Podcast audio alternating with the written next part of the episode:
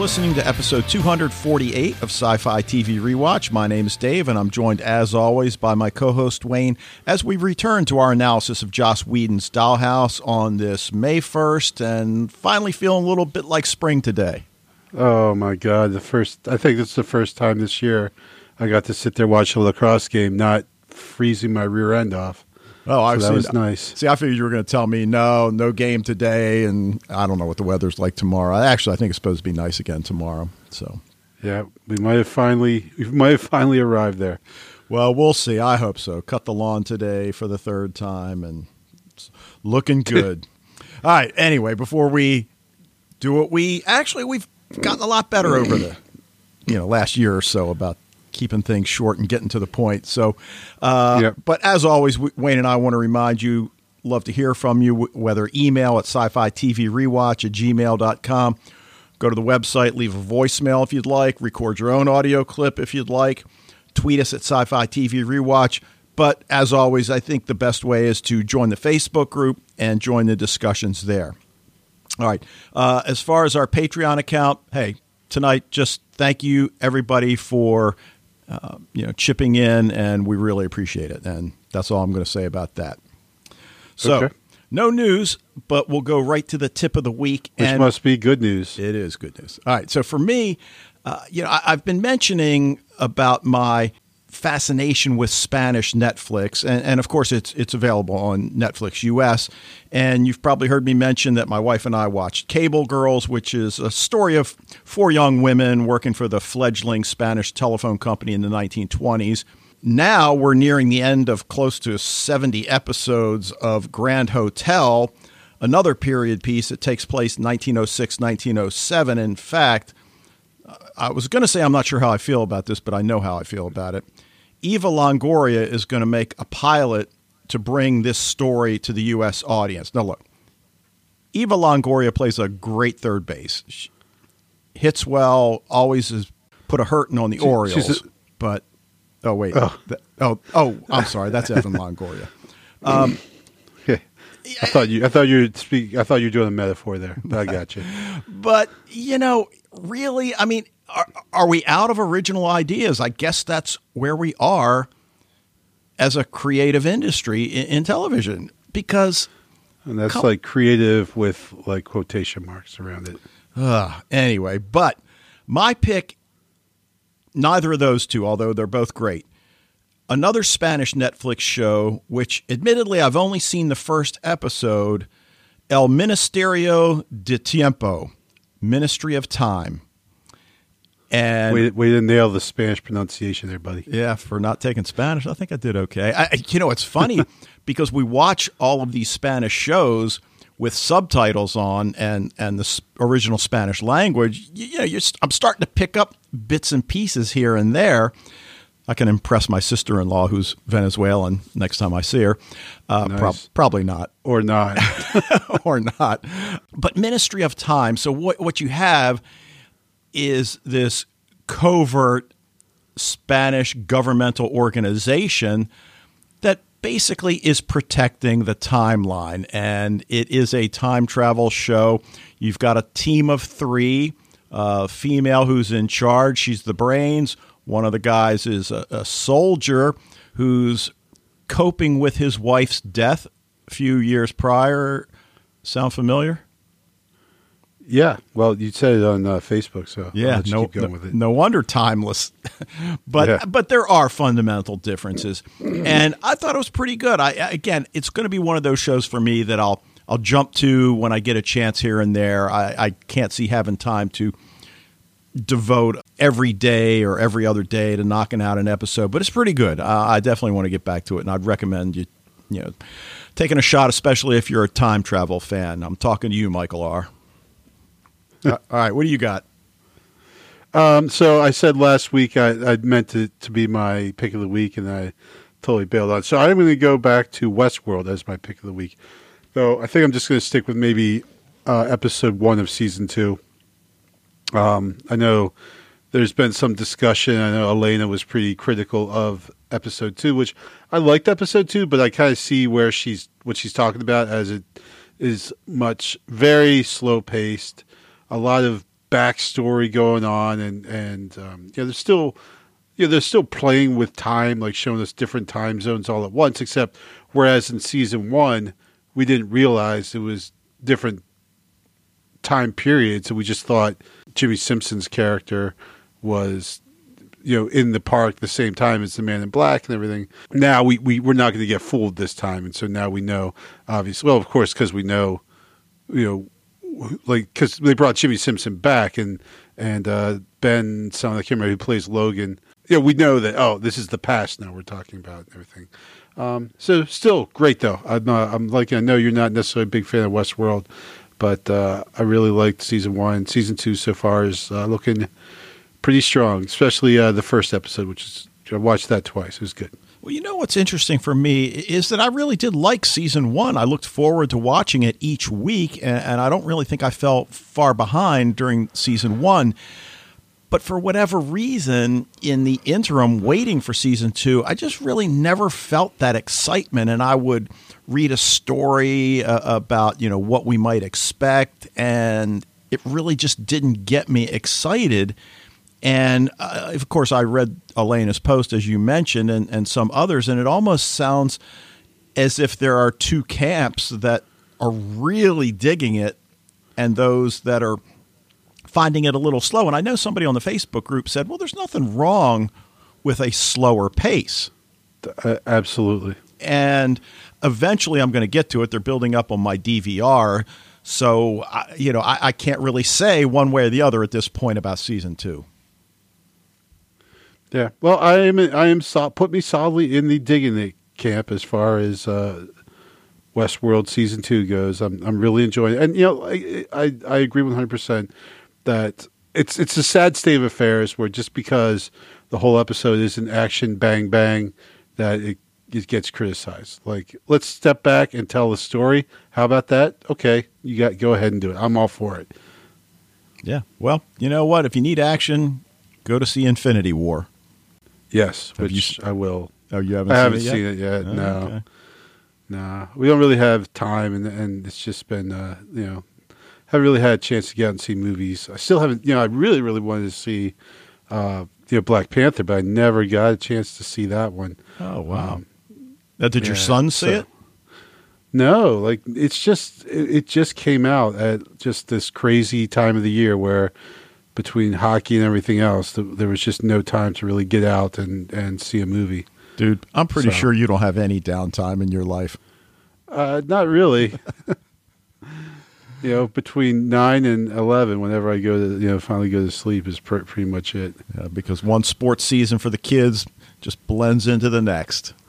Yeah. So, all right. that. All right. Well, anyway, talking about season two, we're here to talk about Dollhouse season two, episode six, entitled The Left Hand, written by Tracy Bellomo, who also wrote episode 108, Needs. She wrote two episodes of The Hundred, including We Are Grounders Part One, which was just outstanding, as most of the Hundred episodes have been. Directed by Wendey Stanzler, who directed four episodes of Vampire Diaries, two of Arrow, Vertigo, and League of Assassins. Again, you know, one of my favorite episodes. I want to say season two, but I could be wrong on that. And this one aired December 4th, 2009, as the second half of a two parter continuation of 205, even though it didn't say to be continued at the end of 205. It was ob- pretty obvious. Right. Yep. Yep. So, dude, great episode. I mean, it's really, I mean, I mean, we really see where this series could have gone had Joss been given another season because mm-hmm. uh, you know at the heart of it, Adele DeWitt's plan is simply to recover Echo from the DC house by whatever means necessary, and that's a phrase that we we really have seen from DeWitt all along, but we've only seen bits and pieces of the other houses, and here we get a peek inside the DC house. And guess who do we find there besides Summer Glau, which is, of course, we knew, but Ray Wise. Yeah, yeah. Who is like the most awesome character actor ever.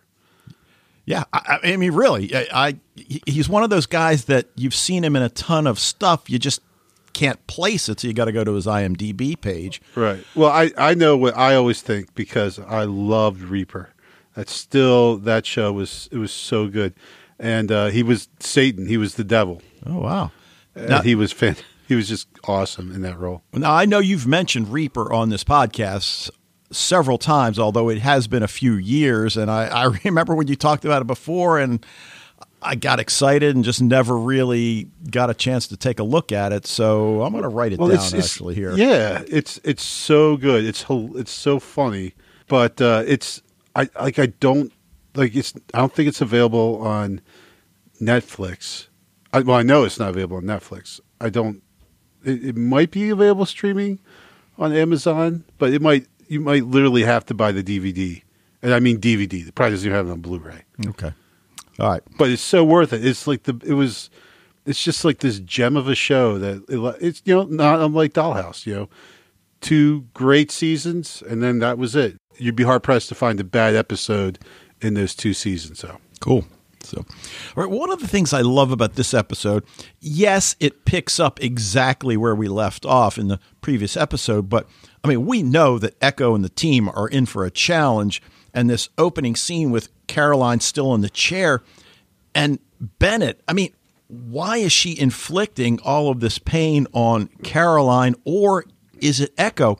And and we get some clarity on I think really the fact that she's inflicting this pain on Caroline. Would you agree?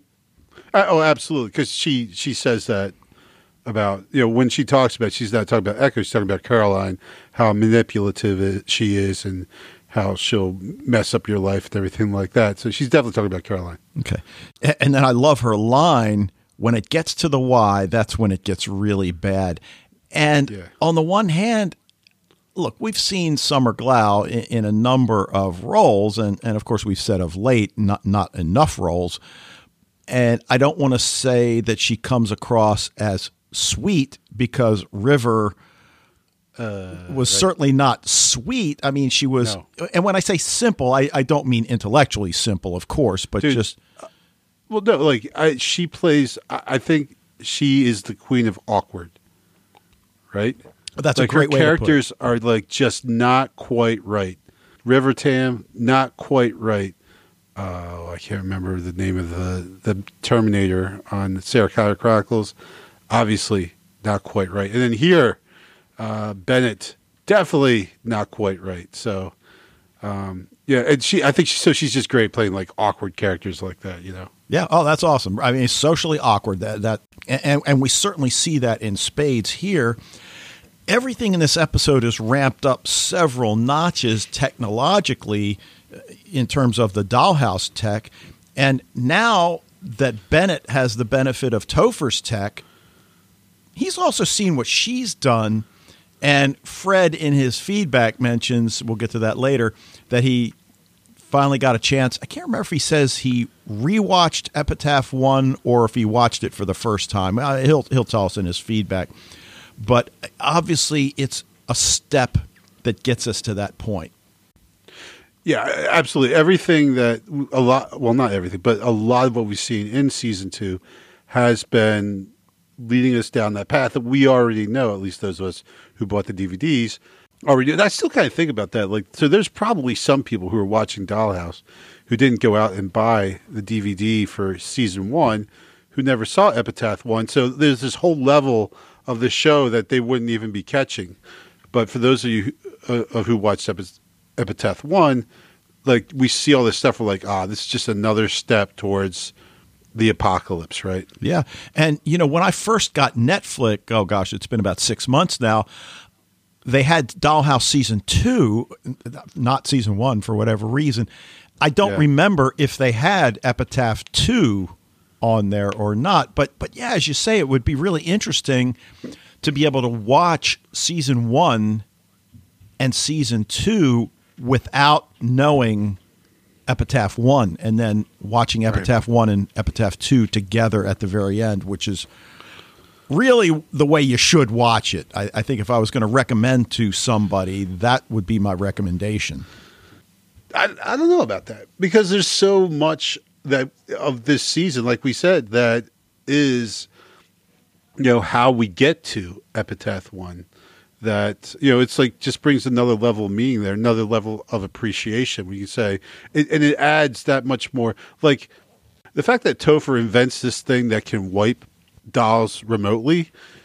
If we hadn't seen Epitaph one, we'd probably say, "Well, good for you, Topher. What? That's a pretty cool little device you came up with." But as it is, we see it and we're like, "Oh my God, Topher!" Like we see, you know, again him just going headlong into this and not thinking things out and not seeing the larger implications of what he's doing, you know, we can sit back and, and, and like maybe judge him a little bit. But if we didn't have that epitaph one, we'd probably be right there with him and we wouldn't be able to, to have that level of objectivity towards what he's doing. Okay, but now that we've seen the DC House and Bennett Halverson, we could ask that question well, will each of them take what they've learned from the other and run with it, or will caution be the order of the day?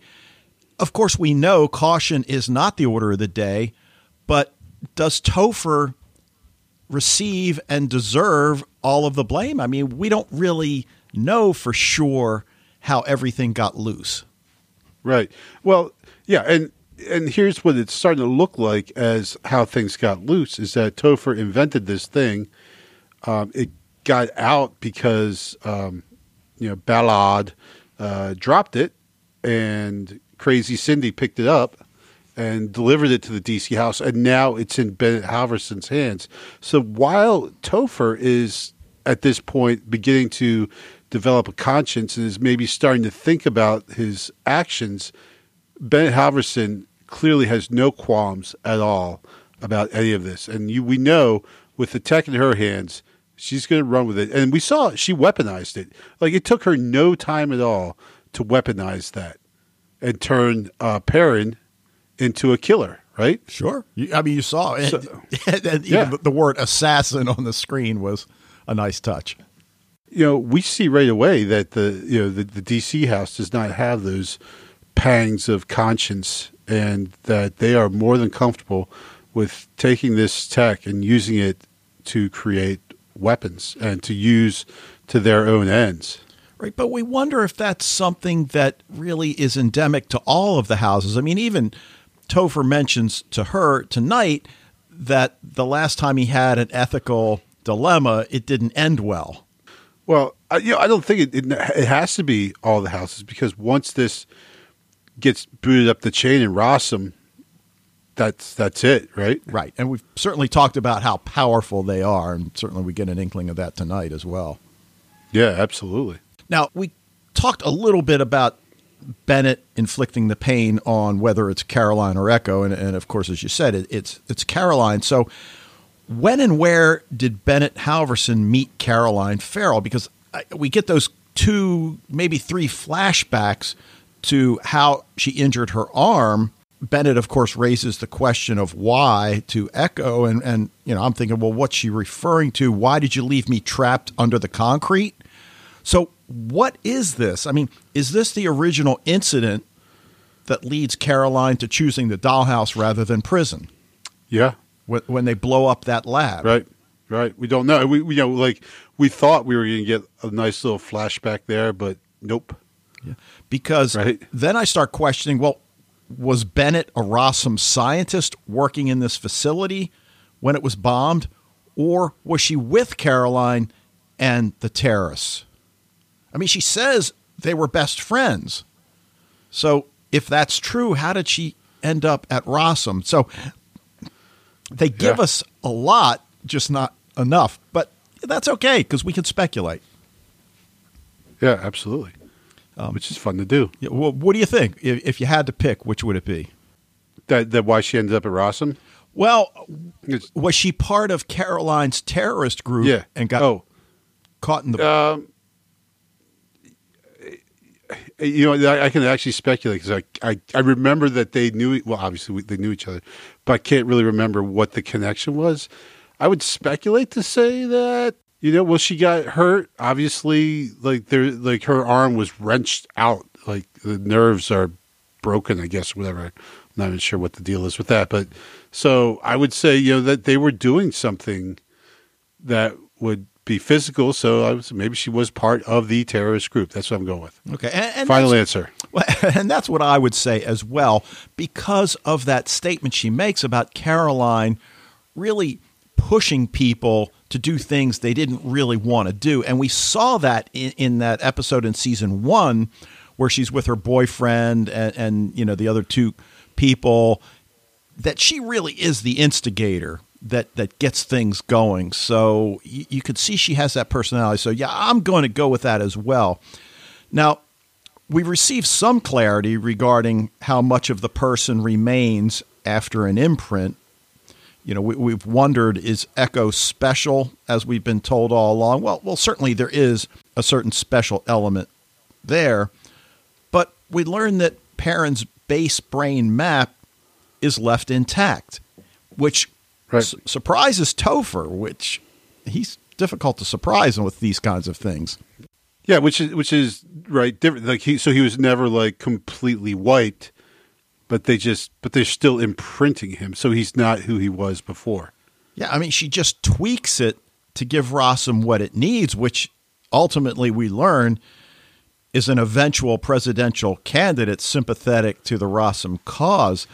But it, it kind of comes out in the open when the two brain maps are up there. First, it's Perrin's brain map, and he's amazed at it. It's like, oh my God, the work here. It, you, it Yeah. must have taken this. And, and then they put up Echo's, and it's almost like a stick figure. wah wah wah wah. and that's difficult to do for Topher. Uh, you know, we know that. I love later when Echo is worried about what will happen if Caroline comes back, and on the one hand, it makes it sound like somebody suffering from multiple personality disorder, which I guess in one sense she is. Yeah, yeah, yeah. Uh, well, totally, actually, because we know they're they're all in there, right? right? But you know, what is it about Echo? I mean, is that the base personality, or as opposed to the original personality, right? As opposed to Caroline, right? Um, yeah. I I think at this point, especially since we've seen Caroline as like just say download memory, like they put in the little girl in Epitaph One, right? That uh, I, I think the Echo is the is the person. Caroline is one of the many you know personalities that are rolling around inside of Echo, but that the base personality would be Echo. Okay, uh, so that Echo, in effect, has taken over this body. So why is she worried if Caroline comes comes back? I- Is it that she's afraid Caroline will usurp the control that she has, which is ironic because that was Caroline's personality, and and it sounds as if it's in part Echo's as well, which I guess on the one hand isn't surprising. Yeah, um, no, not, not not surprising at all. Um, yeah, but just to to be worried about Caroline taking over, I mean, yeah, that seems like a legitimate concern, right? Yeah. Now, I, I love the scene with Cindy Perrin, who because we talked about what it must have been like for her the past three years. She makes it clear tonight: disgusted, bored. Oh, it feels good to get that out. but I think the highlight of the episode, I think, in terms of the fun aspect of things, is the relationship between Topher and Bennett because it gets explored a little bit. They're obviously attracted to each other physically and intellectually. But as you said, he's as awkward as she is. I, I don't Right. know who to. If I had to pick one, who's more awkward? I you know. I, They're they're both really awkward, but you know, Topher might be slightly more, but uh, but they're still both. It's funny because they're geeking out over each other, right? Right. Like he's just like, oh, I'm going to be Bennett Halverson, and we see before she meets Topher, she like looks in the mirror and like adjusts her hair and everything. Um, so she is clearly as geeking out about Topher as Topher's geeking out about her. So it's very funny uh, with how, how that works. And But it, it stops being funny pretty soon, though. Like after not too long. Well, it does. Now, it's interesting that while he knows Bennett Halverson is a woman because he refers to, you know, looking for her, the fact that he never thought to go on the internet and perhaps see what this person whose work he has am- admired already, what this person looks like. I, look, I do that all the time, as I'm sure most people do. Uh, Gee, I wonder what that person looks like, and you you know you Google their name and and and you find out. But I don't do that. oh come on, All right. weirdo. but we've really never seen Topher in any kind of a uh, romantic. Not that there's romance here, but but even like a having a crush on somebody. I mean, we we have that one episode where once a year, I can't remember if it's on his birthday or not, that he has Sierra imprinted to basically just be a buddy. It's, Yeah. it's almost like a, a, a female bro, and Right. you know, we we don't know that it goes any any further than just hanging out. Yeah, I, I, know we talked about it at the time. I, I can't remember what we said, but I seem to remember thinking like I think it's just the the hanging out part and not the you know anything further than that. But you're right. That's but that's the closest we've seen to him actually bonding with another person, unless maybe we count like you know Topher who is. Uh, around the bend in Epitaph One, and his relationship with Dewitt in in that episode. Because I mean, when Bennett finds out that Topher is in the DC house, one of the first things she does is fix her hair and make sure she looks the way she wants to look before she meets him. So it's certainly reciprocal, but uh, obviously we haven't seen nearly as much of her as we have of Topher. So you know that was pretty interesting. But the other thing that gets mentioned because we learn that the idea here is for Perrin to ultimately run for president. And I forget who it is that says it. Well, this isn't the first time a president was manufactured. I wonder who they're referring to. I, I, the first name that comes out to, to me is J- John F. Kennedy because his father, I think you could argue, really manufactured him. I mean, not that Kennedy wasn't a brilliant guy and, and all of that, Right. Well, no, well, just because his brother was supposed to be the president, right? But he was killed in World War II. So, Right. you know, John was like next man up. So you, you saw that episode. I'm, I'm just taking this break here now. We're talking about JFK. So you- you saw the uh, episode Timeless with him, right? I haven't. I'm, I'm too behind already. Oh, you haven't. Oh, okay. All right. So, all right, all right. We'll talk later.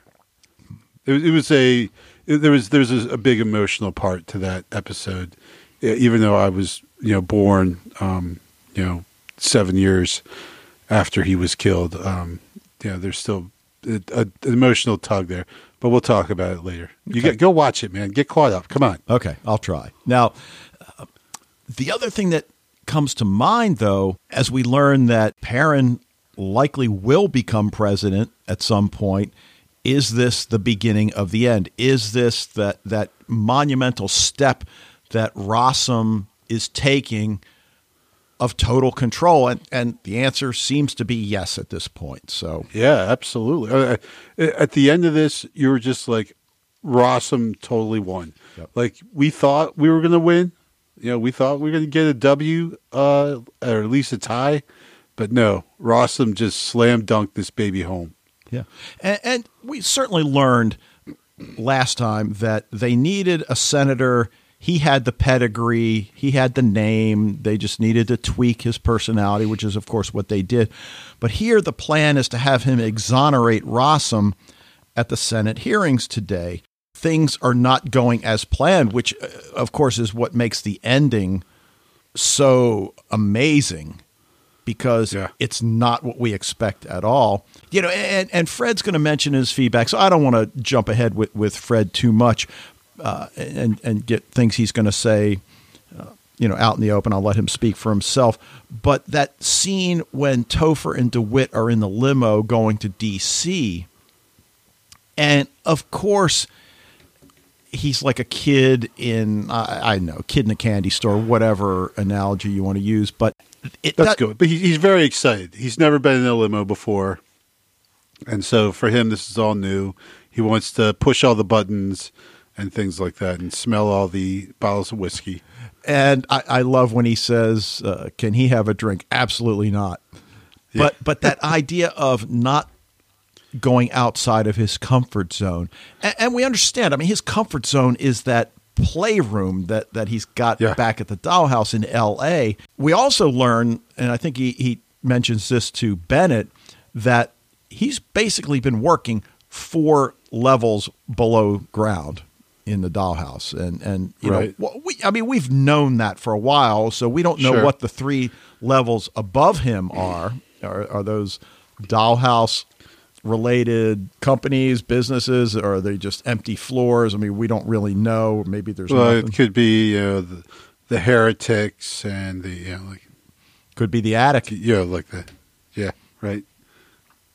Yeah, I was going with a divine comedy reference there. Oh, ah, okay. I- it didn't work out so well. Sorry. Well, that's okay. um, you know, we, we talked a little bit about the arm injury, and I mean, is this all about revenge for Bennett? That seems like it a little bit. I mean, I mean, she's still got to do her job. And we talked last time about the differences in approach. I mean, just the difference in the office that each of them occupies. They they both certainly do the same job. It's interesting that there does seem to be a certain amount of autonomy with the programmer at each house, which Well, yeah, because the that they rely so much on that person and, and what that person can do, right? Yeah, but but it seems to me that you would want to have more of a, a sharing system set up. You know, in other words, that if uh, the programmer at our LA house has you know come up with a disruptor, shouldn't every house have a disruptor? Sure. Well, unless they're coming up with a disruptor kind of on the DL, you know, which is what Topher did. But but yeah, you're, you're right. Like it shouldn't be such a oh you have this stuff and you like this complete like why is he so surprised at the work that Halverson was able to do on Perrin's Brain? Right. You're Well, absolutely right. You think in a in a, a good corporate setting. That information gets shared among all the different subsidiaries of the corporation. Yeah, I, I mean, why wouldn't you? I, I don't know. I mean, Harding seems to be the the highest level executive that we've met. Find it hard to believe from what we've seen of him that he doesn't know what's going on in each house. So, for whatever reason, he feels that's more beneficial to the whole to let everybody do their own thing and who knows doesn't seem to make sense in retrospect there, there were a lot of really cool glances and looks in this episode and once topher gets into bennett's office area and, and we know what he wants to do he wants to establish a link to topher 2.0 and i'll, I'll get to Enver Gjokaj in a second Uh, and the way he does it is so slick that we almost think he's let his fascination with this attractive young woman, I guess, get in the way of his mission. And then all of a sudden you see, oh, I see what he's doing. And, Yeah. and you see that look that DeWitt gives him, the the little smile that, dude, that was awesome. And it was.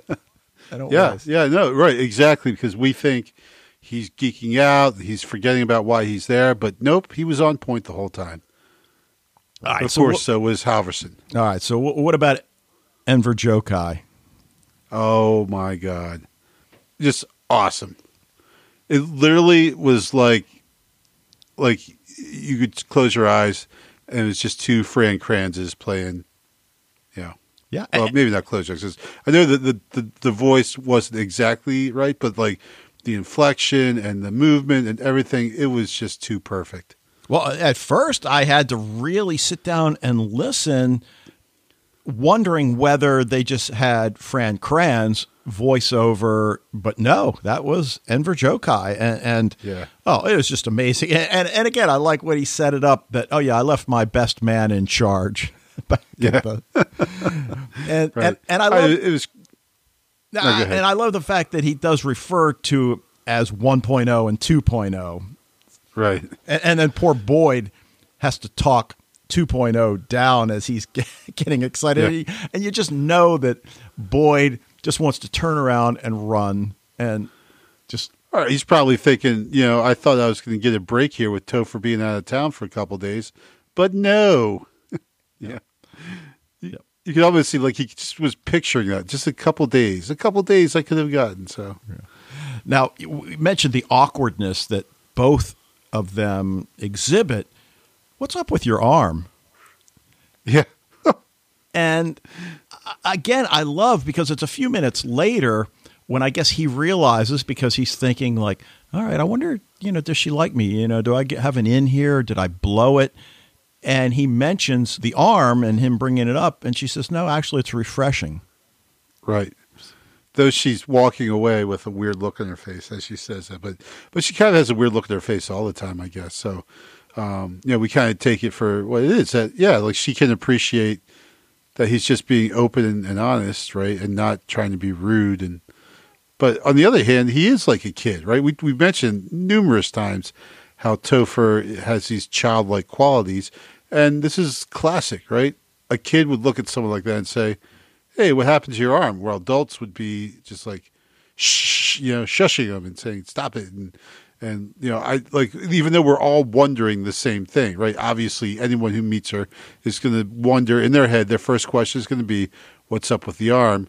But as quote unquote adults, we don't actually say that because we're afraid of being rude or impolite or making someone else feel bad. So we just keep our mouths shut. But like an innocent, a little kid or someone who's open like Topher is just going to totally go and blow out, uh, blurt out that uh, that question. Yeah. And, for her, I guess people have been dancing around it for, I guess, years at, at this point. So Right. now, the other thing, you know, Lippman, who's the head of the DC, uh, what's the guy's name again? You mentioned the character actor. I already forgot his name. Ray Wise. Right. He asks DeWitt why she came all this way for one active. And, and of course, that's pretty good question. And he tells her, I think maybe you're going to have to walk away from this one. You've got no cards, Adele. Which then leads me to wonder because we certainly know that the LA house has had its share of problems, most of which stem from Alpha. But Echo's not making things any easier either do none of the other houses have problems? You would think they do. Who's calling the shots here? Is it is it above him? Is it somebody like Harding? But what's Adele's reaction? Because she's really put on the spot here. We think she's at first coming on to him to get what Yeah. she wants. Hand in his pants. His nuts. Oh man, that was. I mean, it was awesome. Yeah. Well, because and there's there's so many, and this is like how many levels there are to Adele DeWitt, right? Because she is a woman in what is quote unquote a man's world, right? Especially um, top level CEO jobs is a boys' club, right? And she knows this. She's trying, and she's we've already seen her being kind of you know bullied about by some of the the, the males, and so it seems like another occasion where this guy is going to, you know, kind of assert his masculinity over her.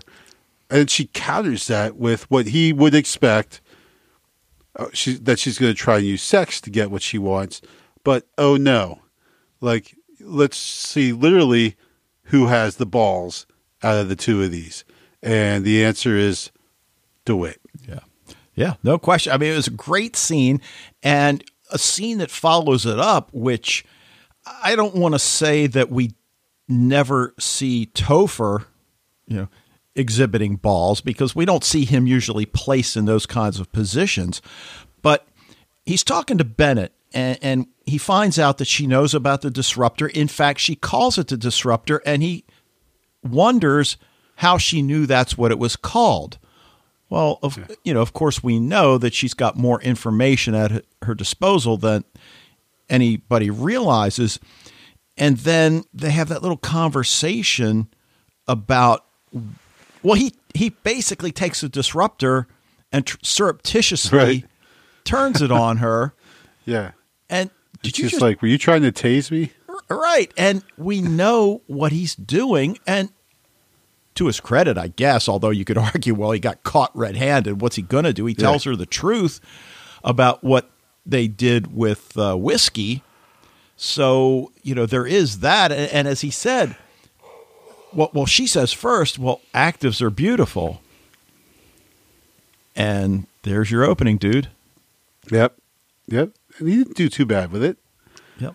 And he and he said the oh, but you're too perfect. He got that line in too. So, yeah, I thought he did, overall he did pretty well with that one. All right. And then the phone rings. Her message to him, you got the girl.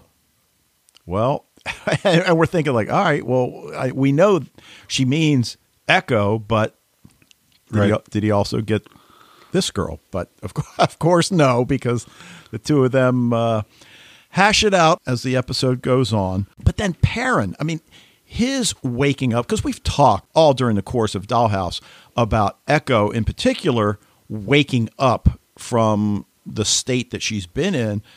But Perrin is waking up as well and, and tells Echo they've got to go. And for a, for a bit there, he kind of takes control as it's almost as if Echo can't get her bearings quickly enough.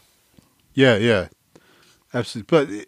But I, I don't know, like Echo, like this whole episode is like kind of weird because she's like, sometimes she seems like like we don't know anymore like what is really going on. Like before, we always knew like, oh, when she was Echo, she was this doll state and she was like vulnerable and everything.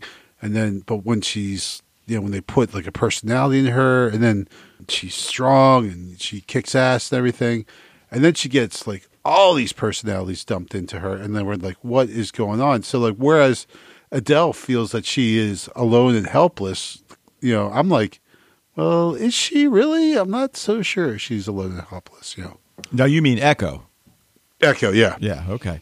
And, and and in terms of helpless, uh, you know, Bennett obviously anything but again that scene where she bashes her head, her forehead into the glass window and then claims that Echo attacked her, which interestingly doesn't seem to freak out Topher, almost as if Okay, yeah, I, I can see that. I, I guess he has enough experience imprinting Echo, but but then we see Echo and Perrin on the street, and we've talked about this seems to be about revenge in part for Bennett. She imprints herself, at least part of herself, I guess her physical self, so that Echo, aka Caroline, can feel what I'm feeling with the dead arm right, and for a while you, you know you see echo's got that arm hanging limp by her side but Right. after a while it, it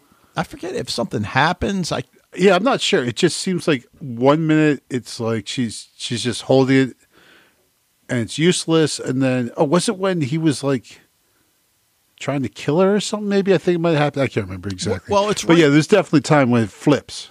yeah i mean it's that's right before they go into the bathroom take their shirts off and Yeah. Cut out their But it's gps totally tag. necessary. Yeah, When you're going to cut a GPS tags off, you got to do it in a bra. It's Oh, just, of course it's like required. So they they do that, and then you know again as if we don't have enough going on in this episode, we've got Madeline to still consider, and we see her taken into the Senate chamber by Perrin's wife just so she can get comfortable to know what to expect.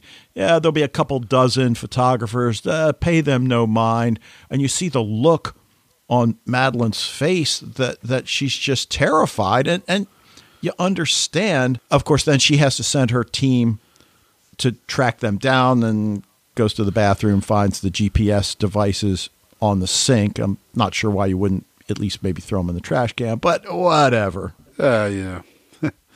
yeah. Um, well, Madeline is, she is definitely the, the tragic victim in this whole story because she's the one in the end who really, uh, you know, things really turn out badly for her. You know, she thought she was free and clear and now she's back into it and now she's probably never going to leave the dollhouse ever, right? right. Sure. And and so it's just just terrible you know like she because she's always been like the innocent the sweet innocent. Even when she was like killing guys and breaking their necks and stuff we still see her as a victim and as an innocent. And um, you know and that really gets nailed home at the end of this one. Yeah. Um, and what also becomes increasingly clear is that there are only four hours until the Senate hearing, and Echo and Perrin are on the run. And if Perrin doesn't show up to do his part, as Lippman tells DeWitt, we'll be bunk buddies in the attic, which is hmm. maybe the best line in the, the whole episode. But it just reinforces how important Perrin is to the overall plan. The other thing that confused me a little bit because after we see Perrin and Echo on the run, the next thing we see, they're wearing different clothes. She's got you know a nice outfit on, sweater around her shoulders, tied, and, and he mentions this is the house he grew up in. So I'm wondering, is it did they go to his parents' house? Did they go to the house he lives in with his wife? I mean, I guess it doesn't really.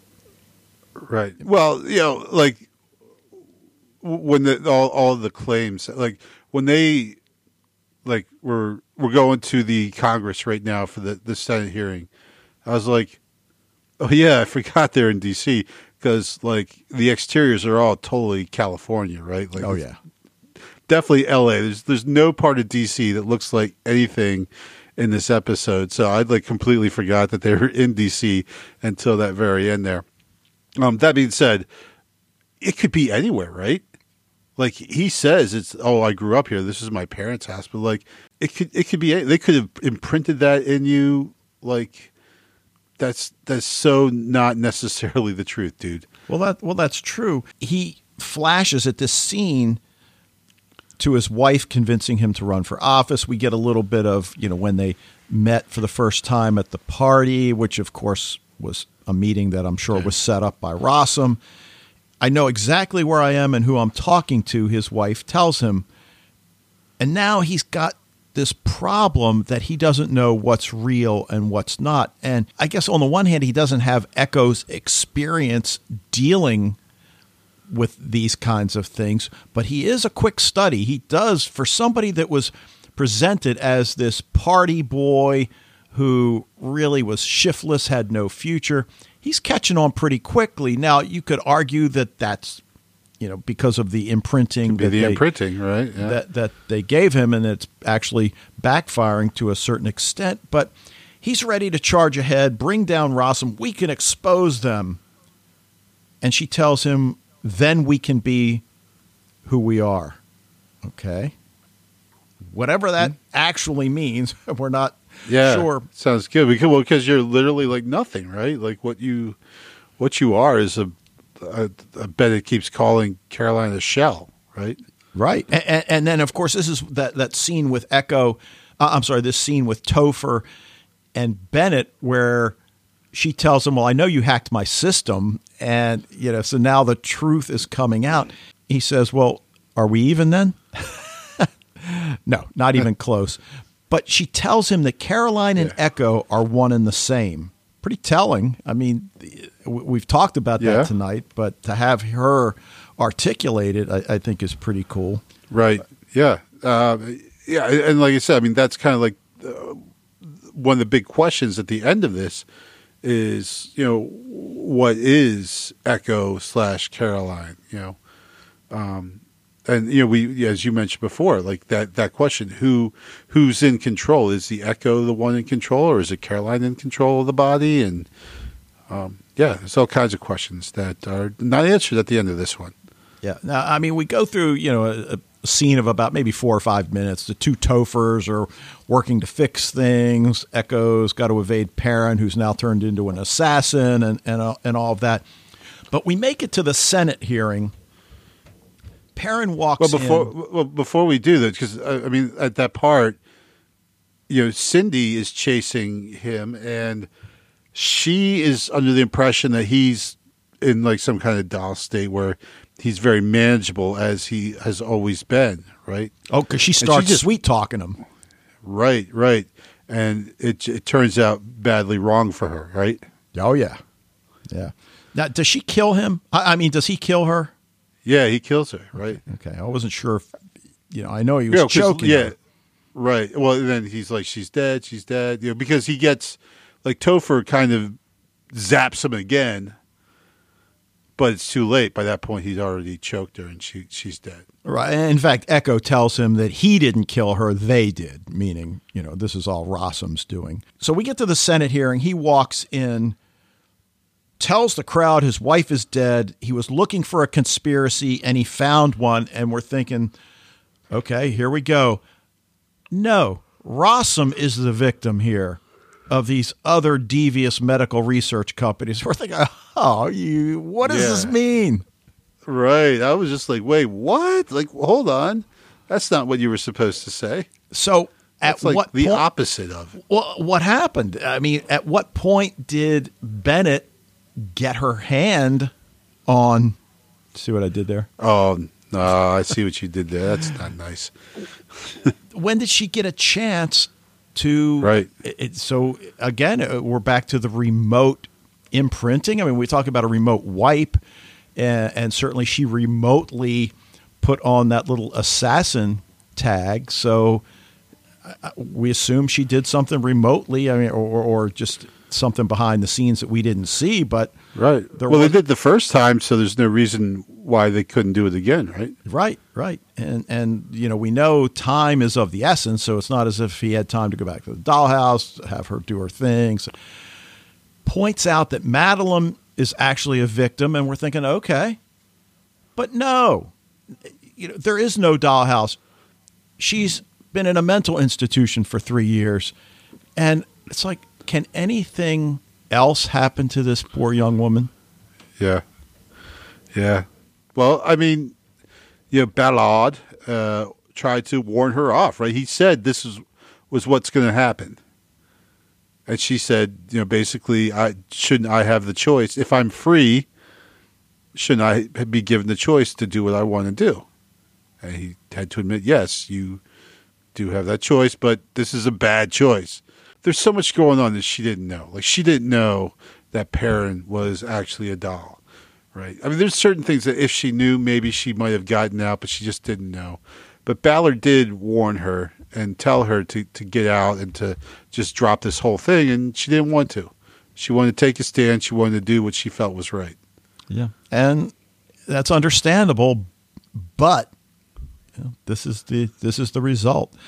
So Boyd and DeWitt realize that Echo's still missing. We see that scene where Topher's ready to wipe 2.0, and and, and Boyd verbalizes what we've suspected all along that Rossum, through Perrin's, going to be able to write its own legislation. Topher realizes that Bennett was able to step up Perrin's political acumen, and that's when the whole idea of, oh, they're grooming him to be president.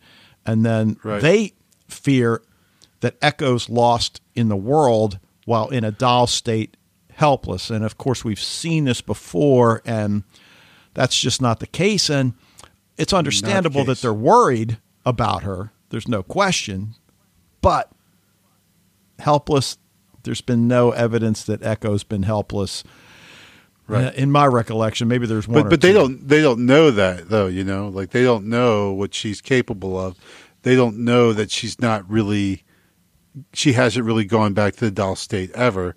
Uh, Not ever, but you know, since she's kind of woken up. You know, they don't know she's keeping notes on the inside of her her sleeping thing or whatever. Um, so you know, and so as far as they know, she is just a helpless doll. But as far as we know, that that is definitely not the case.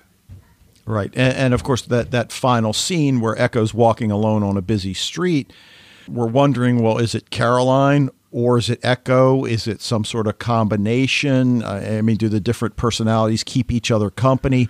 But that comes on the heels of the scene with Madeline and Bennett, so that it appears that the DC house has Madeline which is a shame. And, and whether or not mm-hmm. DeWitt is going to be able to pull some sort of a deal to get Madeline to her house in L.A. because uh, certainly I think she feels a certain responsibility for her. Still, that's you know perhaps the, the, the saddest thing of all that is is watching what ultimately happens to her. So, Yeah, absolutely. um, so anything else before we listen to Fred's comments? Uh, nope. I think we did a pretty effective job on this one, Dave. Yeah, I agree. So, all right, well, let's hear what Fred has to say, and then we'll come back. Hello, Dave and Wayne. This is Fred from the Netherlands with some feedback for Dollhouse Season 2, Episode 6. This is the last episode I have watched before. So, from next on- episode onward, all will be really new to me. First off, I want to thank you for last week's podcast about the pilot of Lost in Space. I have seen the first three episodes in the meanwhile, and I have to say, I'm really starting to like this series. Okay, the Dollhouse episode called The Left Hand. My first topic is three woman, women being vicious. And in decreasing order, starting with the most awful one, how pure sadistic, empathyless Bennett Halverson, played by Summer Glau, is in the opening scene. Whoa. Bennett to Echo. You're like this void, this feeble, simple world. Just pain, over and over. No reason, no end, no in between. And you can't even pass out. We shut down everything that stands between you and blinding, searing pain. In the next scene, Cindy is not much less wicked, telling the poor senator how she disgusted the years she had spent with him. And then Miss DeWitt tells Tover to get out of his comfort zone.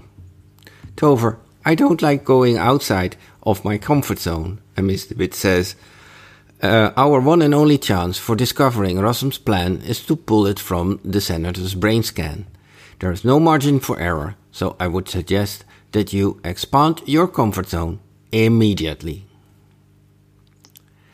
Victor playing Tover is gold again.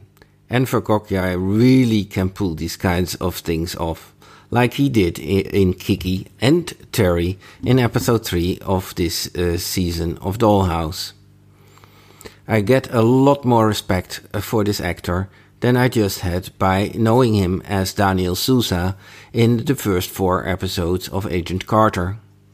I paused watching, uh, watching Agent Carter because I liked this show and Hayley Atwell playing Agent Carter just too much. I didn't want to squander it. I was predicting last podcast that Adele DeWitt would pull off a serious catfight. but I didn't think she would go for Lippman's balls. Bennett and Tover together is just so adorable. Although they both have, the one more than the other, an artistic and disturbed brain. As a geneticist, I liked, of course, the DNA model in Bennett's lab. Uh, furthermore, I also liked the architecture of the building in which Bennett's lab is, but you only see it for a few seconds. I didn't see it coming that Bennett would smash her head, and did it quite fierce, fiercely. Uh, it really, it really startled me. Startled me. A nitpick. I assume Echo and Perrin get partly undressed in that restaurant's bathroom, so they won't spoil blood on their clothes in order not to attract attention later.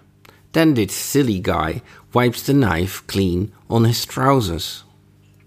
Or perhaps, is there another reason why they got half naked? A more visually audience pleasing reason, perhaps? I like to fight in the glass house, especially the plant spray and the kick through the glass door by Echo. The last shot is very strange. We see Echo cross the road at a traffic light. We can see that Eliza Dushku is not the largest person, but what it made it look strange is this oversized baggy trousers Echo is wearing, making her look like a dwarf. Uh, sorry, which more correctly would be a person of short and disproportionate stature. I wanted to give this episode 8.5 out of 10, but will give it a 9 because of Summer Glau's sublime performance. By the way, I did my homework and rewatched Epitaph 1. So, when you're referring to it again, I can at least understand it better. Greetings, all the best. Fred from the Netherlands. All right, you know, I I love how he, he zeroes in on the vicious women. Bennett in the opening scene we talked about that was just downright cruel, inflicting the pain to to Caroline. But when we see the flashbacks, we, we get some understanding of it. Cindy telling her husband how disgusted she's been being Yeah. close to him. Yeah, yeah. That was pretty intense. that's not, it's not necessarily. I mean, yeah, it's kind of vicious, but you know, like really, that that's that's a that's a rough assignment. You know, Well, it like is- to pretend you love someone. Like I don't like honestly, like that's actually one thing I wanted to mention before. Like I, I- just feel like she's not that good of it. I'm not saying the actress isn't a good actress, but the character isn't a good actress to like be able to. You know, I mean, you've been married for a long time. I've been married. For, you know, you know that when you're annoyed with your your spouse, it- it's you don't. You're not really able to hide it very well. You know. Like it's not like you play it off, and uh, so I I just don't buy the, you know, like you disgust me, but yet I've been able to pose as your wife for years now, and I don't know, I don't buy it. I never get annoyed at my wife.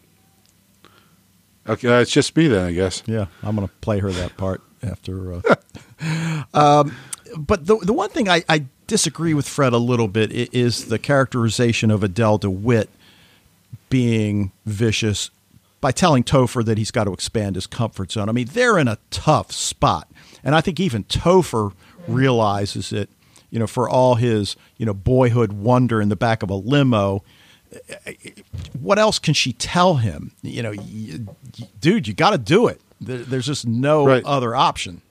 Well, here is Adele, the mom, right? She she really takes on, and we we saw in Epitaph One how she's taking care of Topher there. So we already know that that exists, and, and now we see more. Is like that parental uh, kind of attitude she has towards Topher, and this is just like, listen, kid, it's time to grow up, and it's time for you to to be a man. And here's what big people do. They don't hide away in, in little rooms. They go out and they, they take care of business out in the real world. And so while you could consider that vicious, but that's basic is parenting 101. Right? Yup, no question. So, all right, now Fred mentions Enver Gjokaj playing Victor, playing Topher as Gold, and and one of the things that, and we've mentioned it from time to time, Eliza Dushku playing all of these different characters during the course of the series, uh, Enver Gjokaj, Dichen Lachman, who we haven't seen for a few episodes. Those three in particular, I think, really show us what outstanding acting chops each has. And, and like we said, tonight, you know, Victor playing great. Topher was just was So just good. awesome. So good. It's fan- All right, now, now, fabulous. Fred also mentions. I, I assume, Fred, you you mean the realism of Bennett's lab, and, and you mentioned the DNA model in particular. And, and personally, I always love when people that really know what they're talking about can point out that yeah, that that's really what it would look like. Or conversely, it's like, oh, come on, that would never, never happen.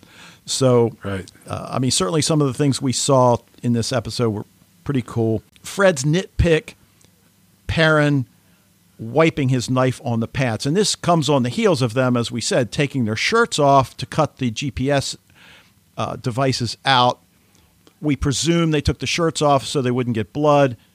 And then he just wipes the blood on his pants. Okay. Yeah.